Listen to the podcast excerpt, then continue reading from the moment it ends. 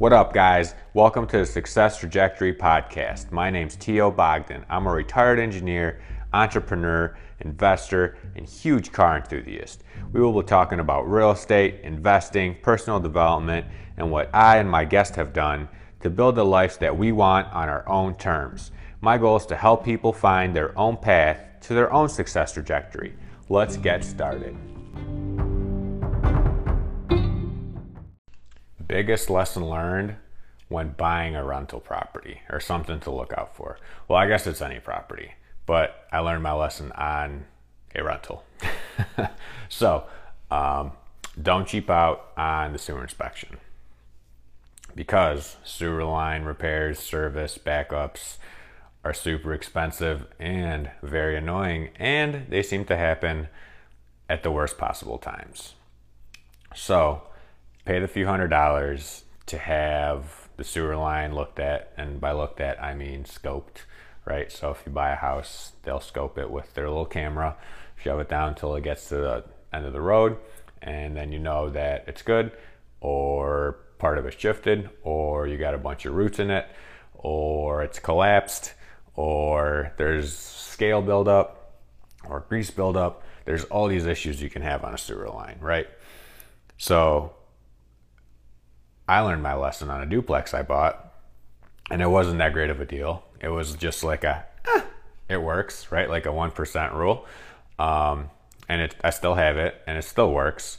But the amount of annoyance I have had to go through has been unreal, right? So, mostly on a place where you do get inspections. So when I bought that place, I was that was like my second, third, third property. So I was still like kind of newer. I didn't know you do that kind of inspection, right? I was still using inspectors. Now everything I buy, I don't really use inspectors. I just walk through it, right, and figure it out. Um, but essentially, if you're newer, um, buying your first rental property, just make sure to do that. Or if you're buying it at a big enough discount, then I guess it doesn't matter, right? Because you have enough room in there to um, do it. But bottom line, just pay a few hundred dollars, get the sewer line looked at, and if it is I was going to say a bad word. If it is, uh, there's the remote. If it is destroyed, if it is bad, well, you can negotiate on the price and get the price down to right be able to mitigate for that issue. Because when I bought the place, the tenants probably after a few months, the tenants were like, "Oh, we got sewer back up again." I'm like, "What do you mean again?" They're like, "Yeah, it always happens." And I'm like, "Hmm, interesting, right?" So that that you could go back on like the disclosures and stuff because I did buy it through an agent and be like, hey, you know, you lied on your disclosures, but it was just too big of a pain, so I, I didn't do that. Anyway, always do that when you're buying something, and then you may say, well, T.O., why why don't you do? How do you buy these like flip houses and you essentially don't do any inspections at all, right? So every flip house that we buy we probably walk through it like once and quickly i mean not quickly but you know we know what to look for to figure out how much the costs are going to be to fix this place up. But there's a whole bunch of unknowns right? If the place has been sitting for a while it probably has frozen pipes right? Um, if you can't see the foundation in the basement wet you might have some foundation issues um, you have no way of knowing if your sewer line is good or not, right? So those are just the risks that we take, but they're calculated risks, right? Because many times when we walk through these places, we're getting a big enough discount on the property where we can run into obviously not all three of those things, but uh, most of the time you can run into like one or two of those things and still make your number numbers, your numbers work. So it's just a, a risk reward sort of thing. But like I said, those flip properties or rentals that I have been buying, I've been getting them at such a big discount that okay, I got to spend an extra five to ten grand.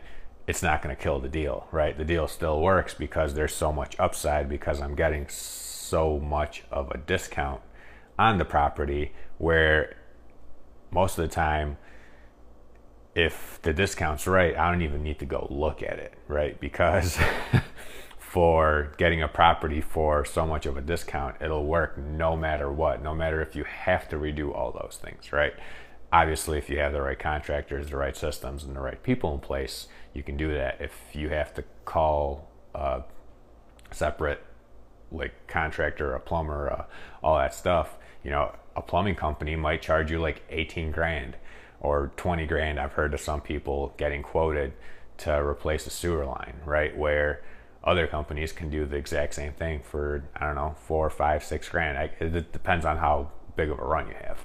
But essentially, point of this video is my biggest lesson learned from obviously just the rental I bought was to get a sewer line inspected because that has caused me so much pain.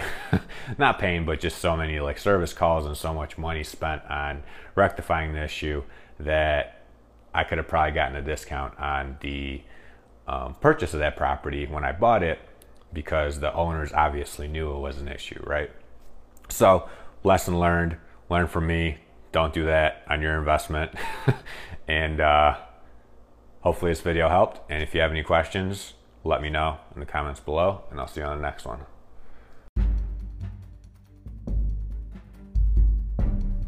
Hey, thank you for listening to the Success Trajectory podcast. Don't forget to subscribe, leave a review, and tell your friends about us. For more content, you can follow me on Instagram at RealTOBogdan and everywhere else Facebook, LinkedIn, and YouTube, T.O. Bogdan.